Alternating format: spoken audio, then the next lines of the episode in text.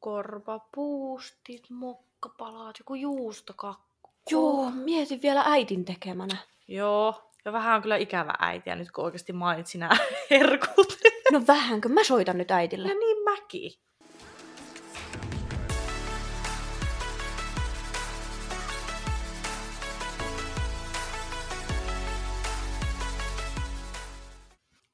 Hello ja tervetuloa uuden jakson pariin. Studiossa tänään Joanna. Ja Emma. Tota, tänään on vähän erilainen aihe, koska monet varmaan tietää, että Joanna on ehkä avannut tuolla somessa vähän semmoista elämänkertaa ja mitenkä se ei ole ehkä ollut se kaikista ruususin lapsuus ja mihin se on päätynyt nyt, niin me vähän ajateltiin, että tänään olisi sit sellainen jakso, jossa me päästetään Joanna sitten vähän kertoa, niin kuin, mistä, mitä kaikkia hän on kokenut ennen kuin hän on päässyt toihon pisteeseen, mitä hän nyt on. Eli tänään vähän on tämmöinen minä haastattelen ja Joanna vastaa jakso. Kyllä, että mä oon täällä vähän toisella puolen mikkiä tänään nyt ihan virallisestikin. Kyllä. Ja tota, ihan tähän alkuun haluan sanoa, että mä oon siis tätä Instagramin puolella tätä aihetta avannut useamman kerran, mutta tänään tuun kertomaan paljon enemmän kuin koskaan ennen julkisesti on tästä kertonut. Mm, kyllä. Ja me toivotaan totta kai, että tämän jakson jälkeen Joonalle voi antaa kommenttia ja muuta, mutta Juu. että ne pysyy niin kuin sit positiivisena, koska tämä kuitenkin on aika vakava aihe, mistä me puhutaan tänään. Kyllä, ja tämä on tosi, tosi henkilökohtaista tekstiä, mitä tulee. Ja mä tiettyjä asioita jätän sanomatta. Hmm. Ihan vaan, koska kaikki ei kuitenkaan kuulu suuren yleisön niin kuin kuultavaksi, vaan ne on sitten mun ja mun perheen välisiä asioita. Mutta joo, niin kuin jakson nimi kertoo, niin huostaanottotaustahan mulla on ja siitä tänään puhutaan sitten vähän laajemmin. Kyllä. Tota, haluatko purkaa jonkunnäköistä käs- ennakkokäsitystä sanasta huostaanottoa? Uh, joo, itse asiassa näitä ennakkoluuloja mä oon kohdannut aika paljon. Mm. Et kun ihmiset kuulee, että uh, joku ihminen on huostaanotettu, niin siitä tulee monesti sitten semmonen, että okei, okay, että niin kun, tuolla on aika huono elämänhallinta, että sinne yhdistetään monesti uh, huumeita jopa, mielenterveysongelmia, alkoholiongelmia, niin kuin yleisesti se, että tuolla ei voi niin kuin, mennä hyvin. Kyllä, just näin. Ja ehkä tänään sitten lähdetäänkin vähän purkaa myös sitä, että mitä se oikeasti huostaanotto on ja miten se voi toimia hyvällä tavallakin. Kyllä, juurikin Kyllä. näin. Lähdetäänkö me suoraan asiaan? Tota, totta kaihan tämä kaikki lähtee enemmän tuolta lapsuuden puolelta, niin missä sä oot Joanna syntynyt ja koska? Ää, mä olen syntynyt toukokuussa vuonna 2000, Oulussa siis. Ja tota, mm, siitä seuraavat pari vuotta niin asuttiin siis ihan Oulussa, mutta mun vanhemmat on eronnut vuonna 2002. Eli mä oon ollut kaksivuotias. Mähän en siis mitään muista tietenkään mm. siitä ajasta. Ja äh, siitä erosta, mutta se sitten päätyi siihen, että mä muutin mun isälle ja isä sai siitä yksinhuoltajuuden. Ja mun lapsuus on ollut, oikeastaan mä oon ollut tosi tiiviisti niin kuin mun isän kanssa. Me ollaan oltu tosi läheisiä. Musta on tullut ihan, niin kuin, ihan isin tyttö.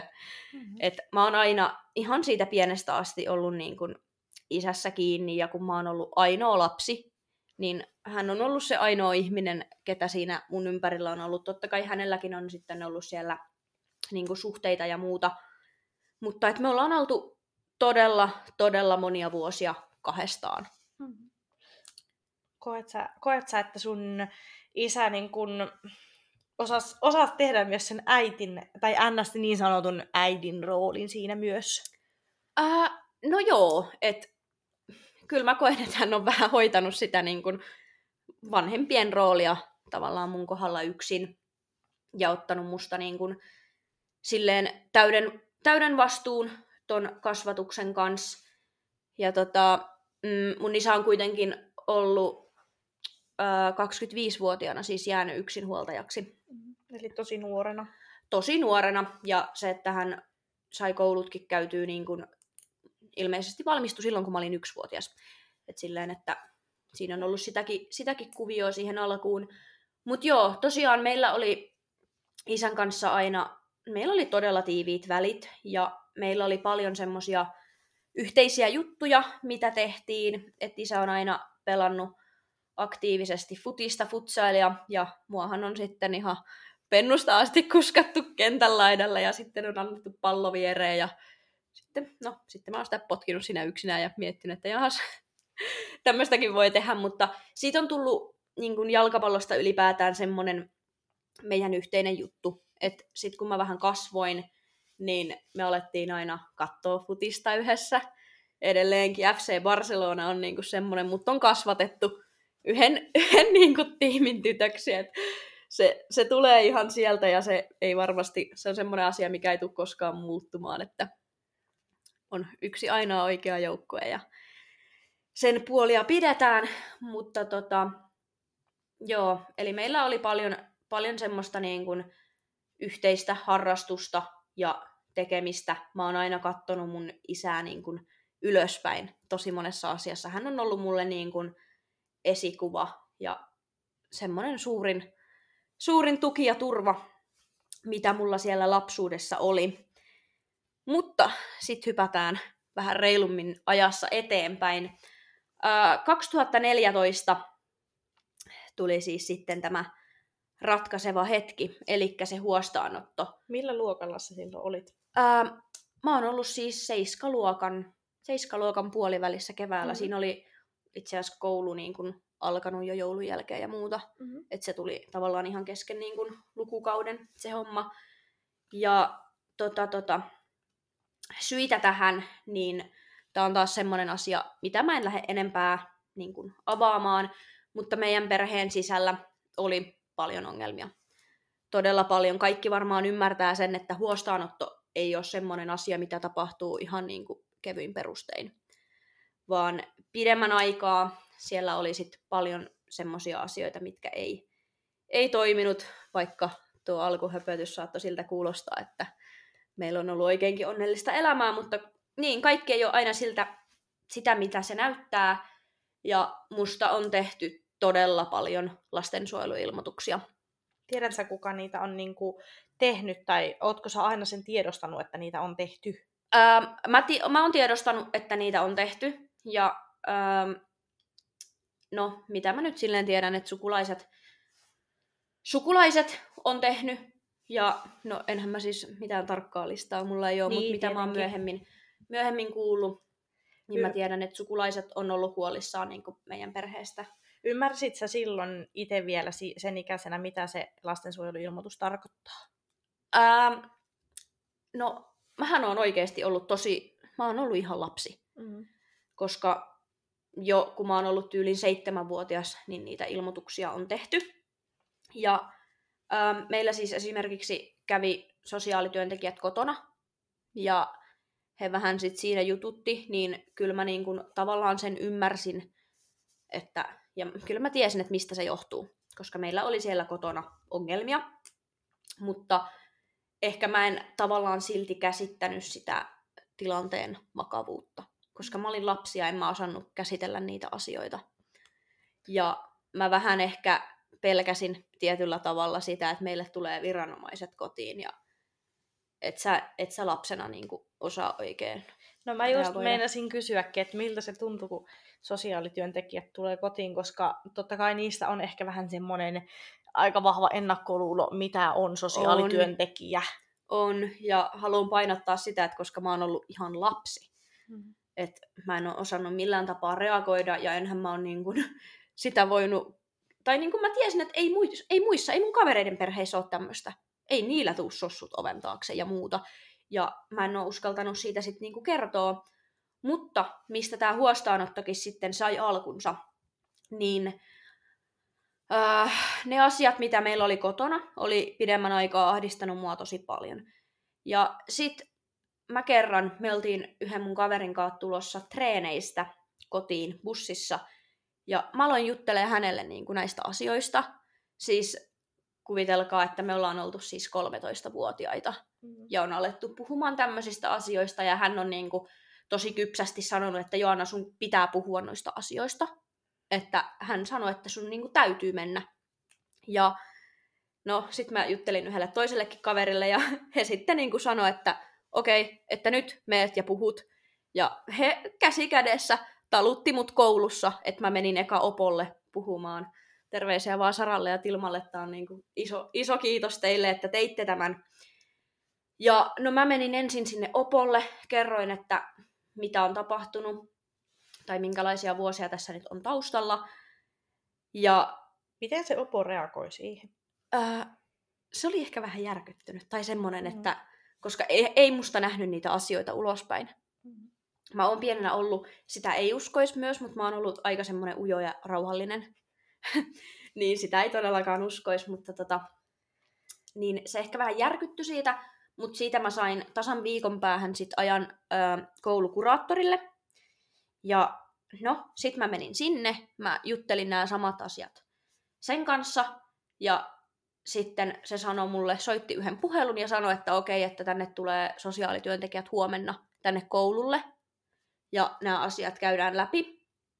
Ja hän myös sanoi sen, että sun isälle ilmoitetaan tästä tänään.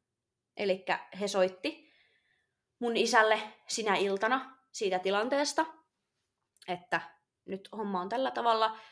Ja siinä vaiheessa mä pelkäsin tosi paljon. Mä pelkäsin sitä, että mikä reaktio sitä tulee, koska mä en ollut sanonut kotona, että mä oon käynyt kertomassa niin kuin mm. meidän perheen tilanteesta, ja se ei ollut mikään kovin positiivinen se reaktio lähinnä niin kun se oli se, että mitä sä oot mennyt tekemään. Mutta niin, sitten seuraavana päivänä mä menin kouluun ja siellä sitten oli iltapäivästä mulla se aika niille sosiaalityöntekijöille. Mä kävin heidän kanssa jutteleen ja mä sanoin niin kun heille silloin, että mä en mene enää kotiin. Mä olin niin kun itekin päättänyt sen siinä ja kun mä sanoin ton asian ääneen, kaiken sen mun kertoman jälkeen, niin he sanoivat, että no et kyllä meekään. Et se on ihan ehdoton, että sä, sä et mene kotiin. Ja siinä vaiheessa, kun he sanoivat, niin mä tajusin, että okei, nyt alkaa tapahtua. Ja mm, sitten siitä soitettiin mun isälle ja hänelle sanottiin, että tämä tyttö ei ole tulossa nyt kotiin, että mitä tälle tehdään. Ja hän sitten ymmärsi siinä itsekin sen tilanteen tavallaan ja sanoi, että no, kai se voi mun siskolle mennä. Ja tästä semmoinen taustatieto, eli meillä on ollut semmoinen sukulaisperhe, missä mä oon lapsena viettänyt tosi paljon aikaa, mä oon ollut aina hoidossa ja muuta. Mun isällä on siis ollut vuorotyö, niin mä oon ollut siellä, siellä on ollut mulle niin kuin samanikäisiä lapsia, joita tavallaan on pitänyt sisaruksina jo silloin. Ja kaiken lisäksi mm, tämän perheen vanhemmat on siis mun kummeja, ja ne lapset on biologisesti siis mun serkkuja. Niin ähm, joo, sitten tähän perheeseen soitettiin ja sieltä vastaus oli, että totta kai se voi tulla tänne. Ja sitten homma eteni silleen, että siitä kamat kasaan mua käytettiin siis kotona. Mä olin kotona vartin kaikki mukaan, mitä nyt äkkiseltään koen tarvitsevani ja sitten lähtö ja sen jälkeen mä en ole sen talon sisällä käynyt kertaakaan. Jännittikö tai pelottiko sua tuommoinen tilanne, tai tajusit sä siinä vaiheessa itse sen, että sä muutat nyt toisen perheeseen? Siis se kaikki tavallaan tapahtui siinä kuitenkin niin nopeasti. Mä olin sen päivän aamuna jotenkin, mä tiedostin, että okei, mä en ehkä tuu tänne takas. Mutta sitten kun mä menin sinne hakeen niitä mun kamoja, en mä siis käsittänyt edes, että mitä mä täältä otan nopeasti jotain vaatteita vaan. Ja mä muistan, kun mä seisoin siinä ovella ja mä katoin niin kuin meidän talon sisälle ja mä tiesin sen, että mä en tuu tänne enää takas. Vaikka tilanne oli siinä vaiheessa vielä niin kuin ihan auki, että jäänkö mä tonne perheeseen, joudunko mä johonkin nuorisokotiin, mitä tapahtuu. Mutta sen mä tiesin, että sinne mä en mene takaisin. Olisiko se nuorisokotiin jo öö, meneminen ollut sulle semmoinen, oisit sä öö, kokenut sen, että se on hyvä paikka sulle. Ei todellakaan. Ei missään nimessä. Ja niin, siinä vaiheessa oikeastaan kaikki oli auki. Mä tiesin, että tuo voi olla vaihtoehto. Mutta niin, sit mä menin tänne mun sijaisperheeseen, mutta siis niin, sinnehän mut huostaan otettiin ja sijoitettiin. Ja siellä mulle sanottiin, että sä voit olla täällä niin kauan, kun sun tarvii olla. Ja no, siitä tuli mun uusi perhe. Että siitä tapahtumasta meni sitten noin about viikko, niin meillä oli semmoinen keskustelu, missä oli sitten niin kuin minä, nämä sosiaalityöntekijät, ketkä hoiti mun asioita, mm, mun isä, hänen silloinen ja nykyinenkin naisystävänsä ja sitten mun sijaisperheen vanhemmat. Kaikki istuttiin pyöreän pöydän ympärillä ja siinä käsiteltiin sitten näitä asioita. Ja joo, siinä vielä ehkä jotkut osapuolet saattoi luulla, että nyt tämä tyttö voi mennä vielä kotiin. Mutta mä tein sielläkin hyvin selväksi sen, että mä en ole menossa. Ja niin kuin kaikki ymmärsi siinä, että se on se oikea ratkaisu. Niin kuin myös mun isä, joka todennäköisesti siihen asti luuli, että mä tuun vielä takas. Mutta siinä vaiheessa ehkä kaikki vihdoin tajusi sen tilanteen, että mikä se oikeasti on ja että tämä on nyt lopullinen päätös. Ja tosiaan, niin siinä meni se viikko ja niin, oli tammikuun loppu. Mulla oli siis koulu ihan kesken. Mä, mun piti vaihtaa lennosta koulua. Mä olin siinä jo ottanut viikon väliä niin kuin koulusta, koska se, se kaikki vaan tapahtui. Ja se koulu oli siinä vaiheessa, totta kai se on aika tärkeä asia seiskaluokkalaisille, mutta kyllä se oli itselle jotenkin pieni murhe. Mutta miten se tota, kaikki tuommoinen muutos, perheenvaihto, uudet sisarukset, Joo. uusi koulu, mm, uusi asuinalue, miten tuommoinen vaikutti? Tai oliko se sulle niinku tosi kova paikka, kun tuli noin paljon muutoksia, vai miten sä itse ne käsittelit ja sait siihen apua? Öö, no semmoiset ekat pari kuukautta, niin musta tuntui, että mä menin ihan jossain aivosumussa. Oli niin paljon, kaikki tavallaan tuli ihan yhtäkkiä. Alkoi vaan tapahtua. Ja se, että no, sit porukat järjesti oikeastaan sen kouluhomman mulle ja mä menin kouluun ja näin ja ei siinä mitään ongelmaa. Kuitenkin perhehän oli mulle tuttu ennestään, mikä on ollut iso niin kun, siunaus mulle. Että jos mä olisin mennyt ihan vieraaseen perheeseen, niin sit se olisi ollut varmasti paljon vaikeampaa, mutta mä olin tavallaan kokenut ne mun uudet vanhemmat jo tavallaan aiemminkin tietyllä tapaa niin kuin vanhemman roolissa mulle, joten se sinänsä oli aika helppo vaihto. Mutta ää, se asia, mikä tässä oli vaikeinta, niin mun isä katkaisi muhun välit ihan täysin. Siis ihan kokonaan. Lähtien siitä, että niin kun hän esimerkiksi esti mut Facebookissa. Ää, hän vaihtoi yhdessä vaiheessa puhelinnumeroa, että mä en voi laittaa hänelle viestiä. Ja niin, se, se oli ehdottomasti se kovin juttu. Niin kuin mä kerroin, niin mä oon ollut tosi isin tyttö, mä oon ollut aina hänessä niin kiinni. Ja hän oli mun elämässä se kaikista tärkein ihminen, se, että yhtäkkiä ne välit katkee kokonaan, niin mä aloin ajattelemaan, että mä oon tavallaan, mä kusin tämän homman. Nyt mä oon tehnyt väärin. Ja mä haluan sitä tosi paljon nyt painottaa, että se, miksi mut on huostaan otettu, niin se ei ole millään tavalla mun omaa syytä, vaan siitä on toinen ihminen ihan täydessä vastuussa. Ja mä oon vasta viime vuosina ymmärtänyt sen, että mä en ole tehnyt mitään väärin, vaan että se oli täysin oikea veto multa, että mä kävin puhumassa niistä asioista, koska mä rehellisesti sanottuna tänä päivänä, jos mä mietin, ää, jos mä en olisi tuonut näitä asioita esiin, niin ja mua ei olisi vaikka huostaan otettu, mä en oikeasti tiedä, missä mä olisin tänä päivänä. Ja, tota, ja sä oot ollut siinä iässä kuitenkin, että sä et ole välttämättä ehkä edes tajunnut kaikkea, mitä niin kuin, mi, millaista kuuluu perheen elämä olla tai semmoista, Juu. että sä oot ehkä ollut vähän semmoisessa niin kuin, tilassa, että sä oot tiedostanut, mitä tapahtuu, mutta sitten loppupeleissä niin oot, ootko tiedostanut tai silleen, että ootko sä käsittänyt sen oikeastaan kaiken, mitä, koska sen ikäinen ihminen ei ehkä ihan hirveästi vielä kaikesta loppupeleissä ymmärräkään. Ja eikä se niinku, eikä tuossa iässä pidäkään tietää. Niin, siis se just, että mä oon kuitenkin ollut lapsi. Niin. Siis niinku, mä koen, että se ikä, kun toi on tapahtunut, mähän on siis ollut 13-vuotias sinä keväänä täyttänyt 14, että se on kaikista pahin aika. Sun elämässä on niin paljon uutta, se yläaste on oikeasti henkisesti kelle tahansa vähän niin kuin kivistä tietä, niin en mä oo niin kuin silloin pystynyt käsittelemään yhtään mitään. Ja se, että mun mieli on mennyt aivan järkyttävään solmuun. Ja siinä on tullut tavallaan se kokonaiskuormitus mun mielelle on ollut aivan järkyttävä. Et, siis kyllä mulla oli niin kuin oman mielenterveyteni kanssa vähän kaikenlaisia niin kuin ongelmia.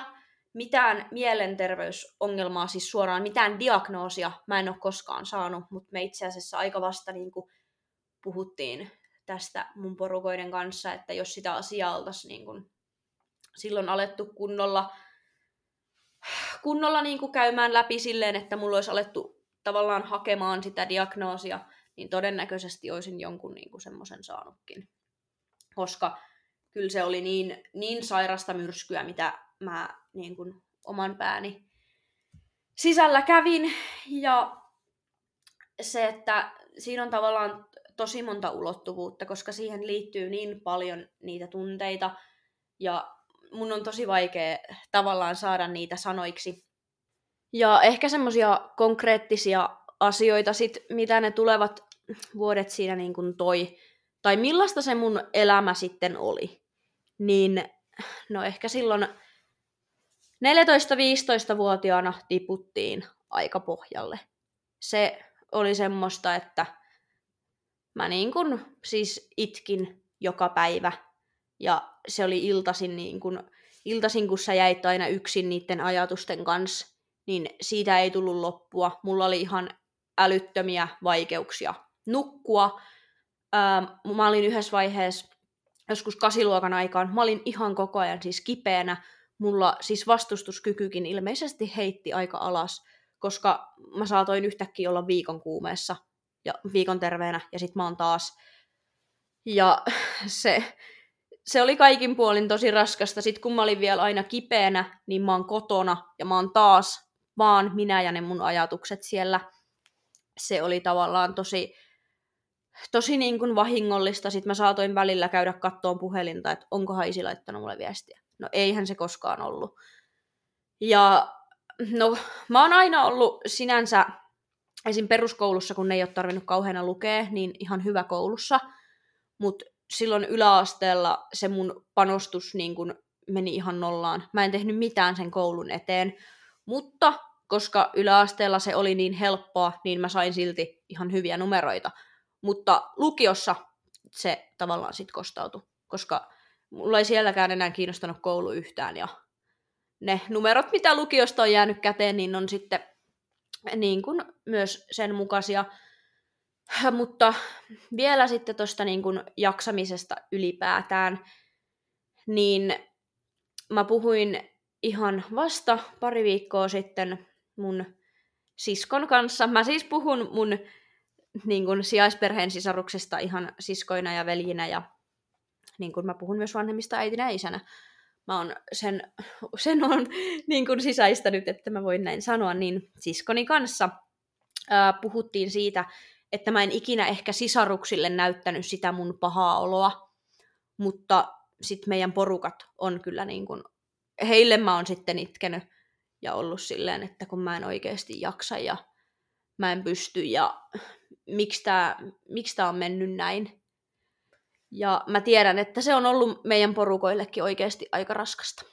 Tota, no mitä sä sitten ajattelet, että mikä sua niinku auttoi tuohon tai mikä sua niin kuin, sai jaksamaan eteenpäin? Tai löysit semmoista keinoa, millä sä pääsit ehkä niistä ajatuksista sitten vähän eroon?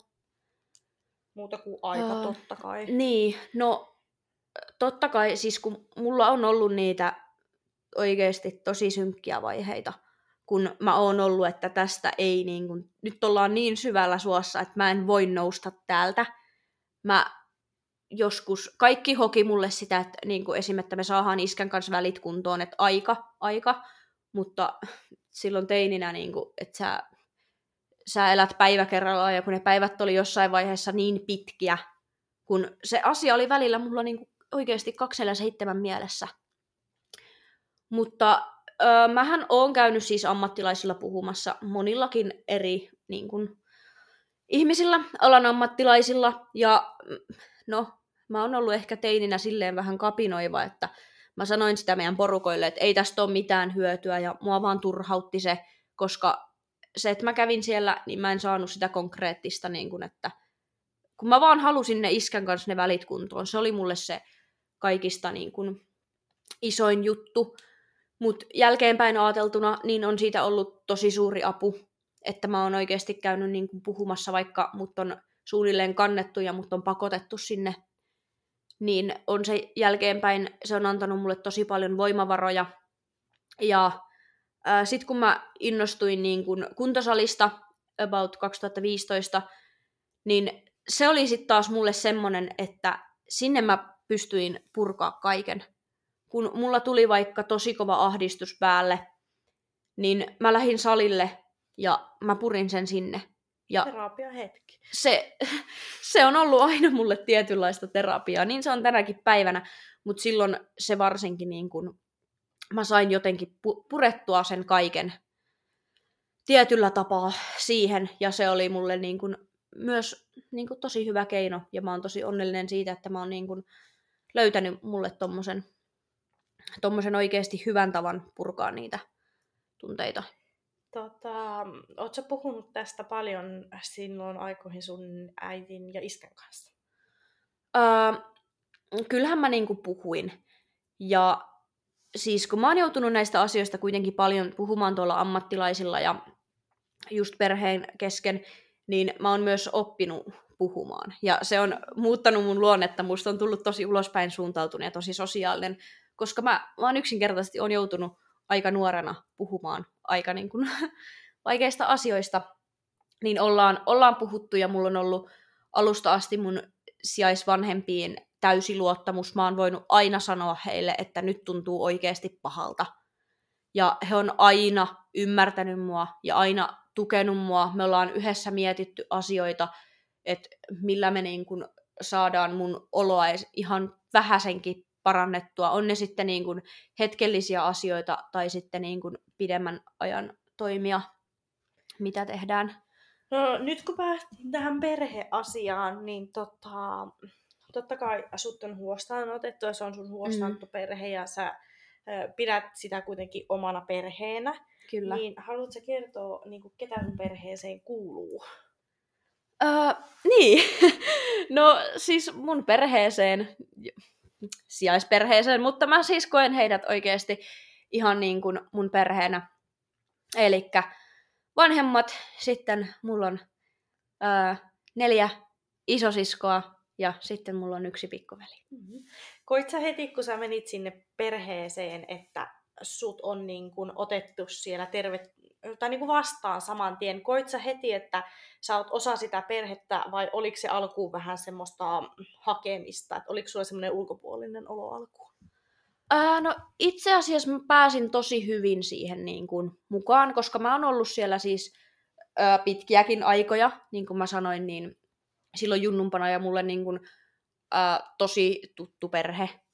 Ja just, että oli niin kuin, samanikäistä samanikäisiä lapsia, niin me ollaan niin kuin leikitty pienestä asti, oltu tosi läheisiä. Ja mulle oli niin kuin silleen tuttu talokin, kun mä menin sinne ekan kerran, niin mä tiesin jo, että mihin huoneeseen mä menen nukkumaan ja kaikkea muuta. Että mä oon päässyt tosi hyvin siihen, mutta totta kai siis ulkopuolisuuden tunne, totta kai se välillä tulee. Et meilläkin on ollut kuitenkin se etu, että mm, koska mun sijaisäiti on mun biologisen isän sisko, eli meillä on yksi sama suku, esimerkiksi, että meillä on niin kuin näiden mun uusien sisarusten kanssa samat isovanhemmat ja sitä kautta se suku siinä ympärillä. Ja meillä on käynyt tuttuja sukulaisia siellä ja silleen tavallaan se on ollut tosi helppoa mulle, että se on ollut mun sukulaisperhe, että mä en ole saanut koko tavallaan uutta sukua siihen ympärille. Miten sun sisarukset otti sut vastaan ajatuksena? Totta kaihan ne varmaan leikkinyt sunkaan ja viettänyt paljon aikaa, mutta sitten Joo. ne otti ajatuksena, että saat heidän sisko. Siis tää on hauska, kun ollaan myöhemmin niin kuin juteltu tästä, niin hän sanoi, että no eipä siinä paljon niin kuin muuttunut, että yhtäkkiä sä olitkin vaan täällä koko ajan. Että ollaan pienestä asti tavallaan vähän niin kuin ajateltukin sua siskona. Mm. Ja että se oli kaikille tavallaan tosi luonnollinen tilanne. On tosi tärkeetä. On ihan ehdottoman tärkeää. No tota, miten sitten, kun te olette varmaan aika paljon muutenkin niin yhteyksissä, niin ootko sä yhteyksissä ihan tämän sun nykyisen perheen kanssa paljon niin kuin päivittäin vai miten te olette yhteyksissä ja tuleeko tämä niin kuin, asia esille, että sä oot huostaanotettu niin vielä nykypäivänä? No, me ollaan aina jonkun verran yhteyksissä. Itse asiassa yksi mun tuota sisaruksista asuu tässä Tampereella. Ää, muut asuu sitten tuolla Oulussa päin, mutta siis ollaan jo tekemisissä. Ja vanhempien kanssa myös ollaan tosi tiiviisti. Itse asiassa mä voisin siinä asiassa vähän parantaakin, että mä vähän enemmän soittelisin kotiin päin. Ja pitää aina soittaa. se, se, se on, mutta se sitten aina vähän kiireessä jää. Mutta kyllä ollaan tosi, tosi paljon tekemisissä ja ei se sinänsä näy, että mä oon huostaanotettu. Siis meillä on puoliksi samat geenitkin, me ollaan ihan saman näköisiäkin. Että ei mua edes niin erota sieltä, että tuo nyt joku luonnonoikku tuolla välissä, vaan siis joo, mä oon tosi hyvin niin kuin sulautunut aina, mutta niin kuin semmoista pientä ulkopuolisuuden tunnetta totta kai välillä, välillä aina kokee, mutta se ei ole ikinä ollut mulle semmoinen niin kuin, ehkä mitenkään radikaali juttu. No mites tota, tällä hetkellä sun välit sun biologiseen isään? Joo, eli tota, siinähän meni neljä vuotta, että oli linjat kiinni täysin. Muistaakseni joo neljä vuotta. Sitten me alettiin, mä siis tein sitä niin kuin ihan tietoisesti välillä, laitoin mun isälle viestiä, että tyyliin moi, mitä kuuluu. Useimmiten sitä vastausta ei tullut, mutta sitten me alettiin juttelemaan siinä 2018 alkuvuonna. Ja me sovittiin, että, tai mä kysyin, että haluaisitko sä nähdä joku kerta. Ja mä oletin, että sieltä tulee, että sieltä tulee kieltävä vastaus. Ja hän vastasikin, että, että joo, että kyllä se sopii, että nähdäänkö ensi viikolla. Ja mä muistan, mä olin itse asiassa salilla silloin. Mä katoin, että se viesti tuli. Mulla niin kun se puhelin kirjaimellisesti tippui mun kädestä. Ja mä tuijotin itteä peilistä silleen, että mitä just tapahtui. Mä en ollut yhtään valmistautunut siihen. Ja mä en jotenkin tiennyt, että miten reagoida, mutta me sitten sovittiin, että me nähdään. Ja käytiin tälleen kahvilla. Olihan se aika tavallaan raju. Että sitten me yhtäkkiä nähtiin. Itse asiassa tätä ennen, ö, aiempana kesänä, oli yksi semmoinen, että me törmättiin sattumalta. Me oltiin siis, satuttiin yhdelle huoltoasemalle samaan aikaan. Me törmättiin siinä pihalla ja sekin oli semmoinen, että siihen tilanteeseen on yhtään varautua, mutta se meni tosi hyvin, me silloin juteltiin ja muuta. Mutta tämä oli sitten semmoinen keissi, että me sovittiin tosiaan, että nähdään ja totta kai pieni jännite oli siinä, mutta sekin meni ihan ok.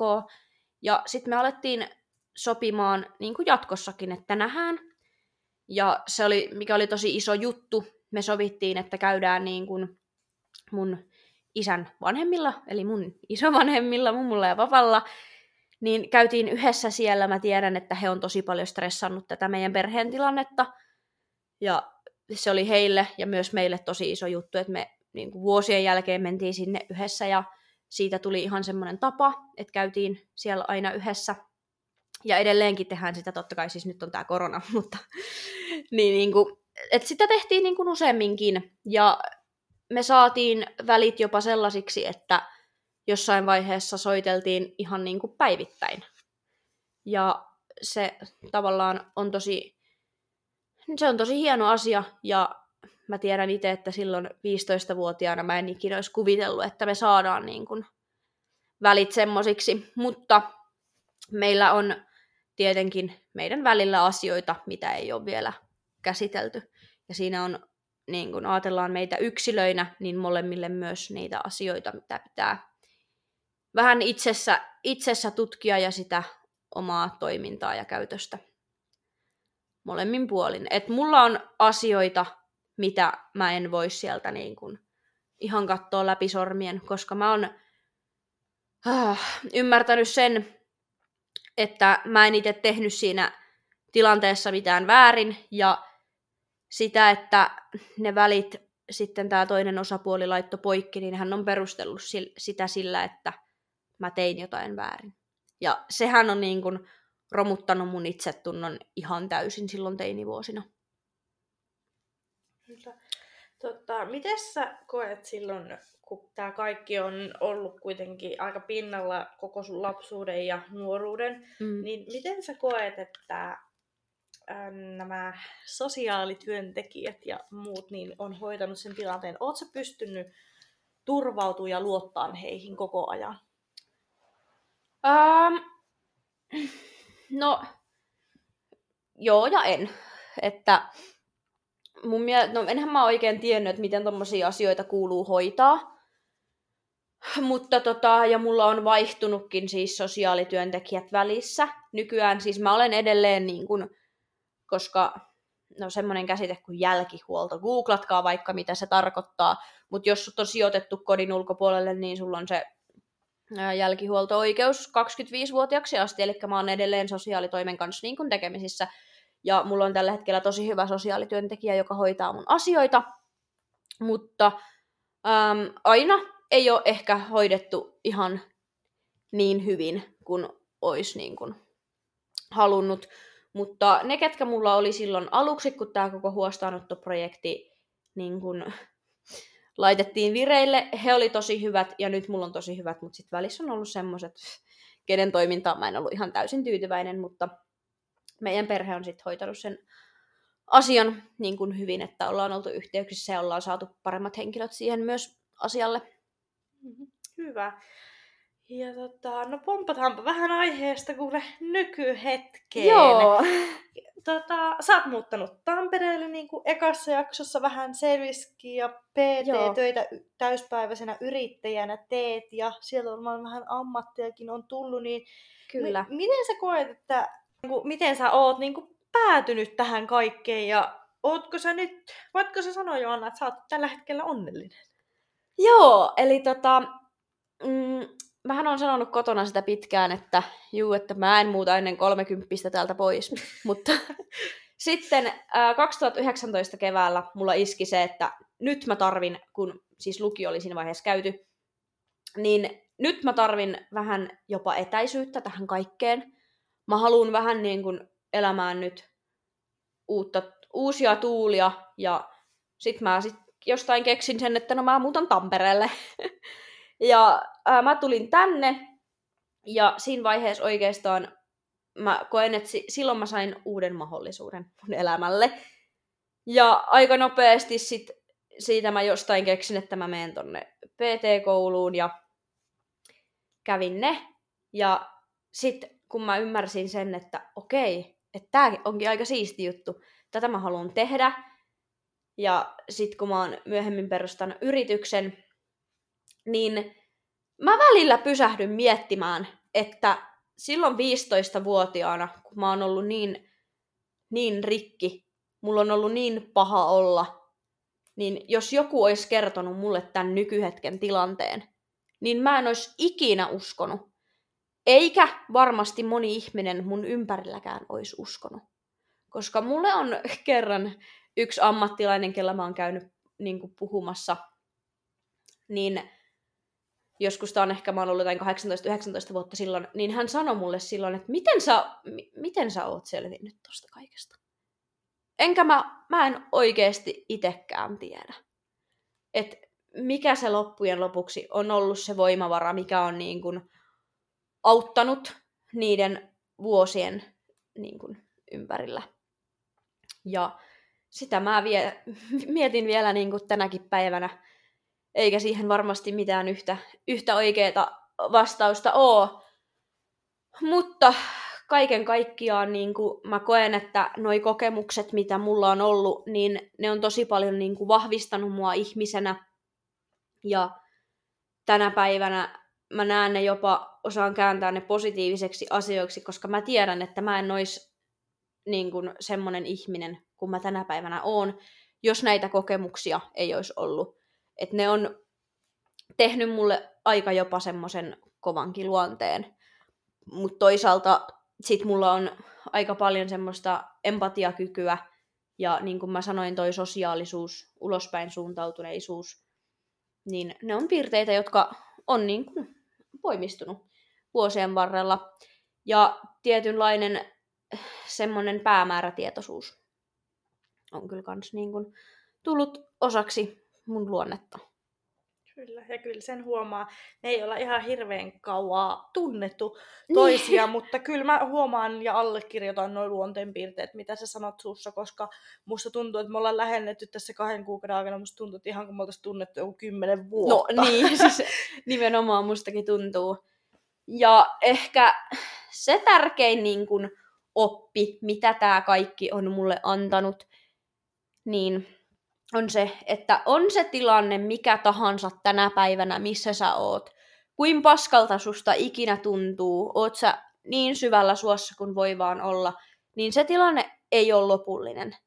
Ja asioista selviää puhumalla, kun se, että Nimenomaan oikeasti asioista sä pitää ihan sama, puhua. kelle sä puhut, kunhan sä avaat sen suun ja puhut. Niin, ja se, että oikeasti se terapiassa käyntikin, niin mä haluaisin, että sitä oikeasti normalisoitaisiin, koska se tuntuu, että se on ollut niin semmoinen vaiettu aihe ja kaikki on ihan hulluja, jotka käy terapiassa. Ja ihmiset häpeää hirveästi Ihmiset, sitä. nimenomaan ihmiset häpeää sitä. Mä haluan, että tämmöisistä asioista puhuttaisiin enemmän. Ja semmoinen asia, mitä tällä jaksolla myös niin kun, tää on oikeasti ollut mulle nyt aika kova paikka jopa avata näitä näin paljon, mutta kun mä haluan, että näistä asioista puhuttaisiin enemmän, ihmiset jakais niitä omia kokemuksia, omia varjoista valoihin tarinoita, koska mä uskon, että joku ihminen, joka tämän kuulee, niin tämä voi voimaannuttaa. Jos tämä edes yhden ihmisen niin kun, silmiä avaa, niin se on niin kun, jo positiivista. Ja tuli mieleen toinen asia, mitä mä oon tästä oppinut. Nykyään, jos mulla tulee elämässä joku pieni vastoinkäyminen, jos ulkona sataa vettä tai mitä tahansa, joku niinku pikku asia, kun jotkut ihmiset nostaa ihan järkyttävän numeron tosi pienistä vastoinkäymisistä, niin mä niinku monesti mietin, että vois paljon paskemminkin mennä. Mm. Tai mulla tulee mieleen ne semmoset päivät, kun mä oon oikeasti niin kun, maannut lattialla huutanut ja itkenyt ja niin kun, porukat on kattonut, että mitä ton lapsen kanssa tehdään. Ja monesti kun mä aamulla herään, niin mulla tulee semmonen, että mä, mä muistan ne aamut, kun mä oon herännyt niin, kun, niin silmät turvonneena silleen, että ihan oikeasti, että nyt mun pitäisi mennä johonkin kouluun. Ja mulla on ollut niin paha olla koko ajan, niin nykyään kun mä herään, niin aika monesti voi aamulla vaikka hymyillä. Ei niinku, semmoinen tietty positiivisuus on myös iso osa mun luonnetta, ja mä osaan monissa asioissa nähdä positiivisia puolia, myös niissä vastoinkäymisissä, koska mä olen todennut, että ne opettaa ja ne kasvattaa luonnetta vähintään. Nimenomaan. Ja mä oon tosi ylpeä, että sä nyt puhuit tästä aiheesta ja avasit Ihanaa. tätä. Ja tämä varmasti kolahtaa monelle ihmiselle niin kuin oikeasti, että mitä sunkin niin kuin tarinan takana on. Ja, ja tota, mä oon oikeasti, oikeasti ylpeä se, että sä teet nyt sitä, mistä sä tykkäät ja sä nautit sun arjesta ja päivistä. Ja... Oikeasti mulla tulee tippalin tässä vaiheessa jaksoa. Ihanaa, ei se kuule mitään. Mutta tässä vaiheessa siis mä haluan ihan niin kuin julkisesti kiittää ensinnäkin mun perhettä. Te ootte niin korvaamattomia ihmisiä mulle ja ootte oikeasti pelastanut mut silloin siinä tilanteessa ja edelleen pelastatte mua välillä tänäkin päivänä. Ja niin, kavereille, ketkä on ollut tukena. Mä tiedän, että munkin kaverit on ollut, no kun mulla on samanikäisiä kavereita, hekin on ollut nuoria, kun he on joutunut kuuntelemaan tätä sivusta ja olette tekin joutunut kestämään niin kuin aikamoisia juttuja. Ja totta kai myös sosiaalitoimelle kiitos siitä, että mun asiat on hoidettu niinkin hyvin, kun ne on hoidettu. En mä niin kuin loppujen lopuksi voi olla kuin kiitollinen siitä, että mitä niin moni ihminen on mulle tehnyt. Perheen lisäksi pitää mainita sukulaiset, koska mä tiedän sen, että meidän suku on ollut kaikki nämä vuodet, kaikki on ollut aina mun puolella ja mä oon saanut kaiken tuen ja avun, mitä mä vaan niin kuin, paljon enemmän kuin mä oon voinut pyytää. Niin päällimmäinen tunne on kyllä niin kuin kiitollisuus. Mä en olisi tässä pisteessä, missä mä oon nyt ilman niitä ihmisiä, ketä tässä on ollut ympärillä. Niin, ja alan ammattilaiset tietysti, kaikki psykologit sun muut. Totta kai iso, iso osa tätä prosessia. Mutta joo, tämmönen pieni, kevyt tarinatuokio tähän päivään. Mä oikeasti sydämeni pohjasta toivon, että joku sai tästä irti. Mä mielelläni kuulen palautetta tähän jaksoon liittyen. Mutta joo, näihin sanoihin on nyt ehkä ihan hyvä lopettaa. Kyllä. Ensi viikolla onkin sitten vähän, vähän sivutaan ehkä yrittäjyyttä, mitä tässäkin Joo. tuli. Mutta Joo, siitä sitten... sitä sitten vähän erilaisesta näkökulmasta. Mutta... Kyllä. Joo. Hyvä. Hei, seuratkaa meitä somessa Emma Juliaa ja Joanna Kinnunen ja podcastin IG sarjataavolla podcast. Tulipa toi vaikea. Kyllä oli hirmu vaikea.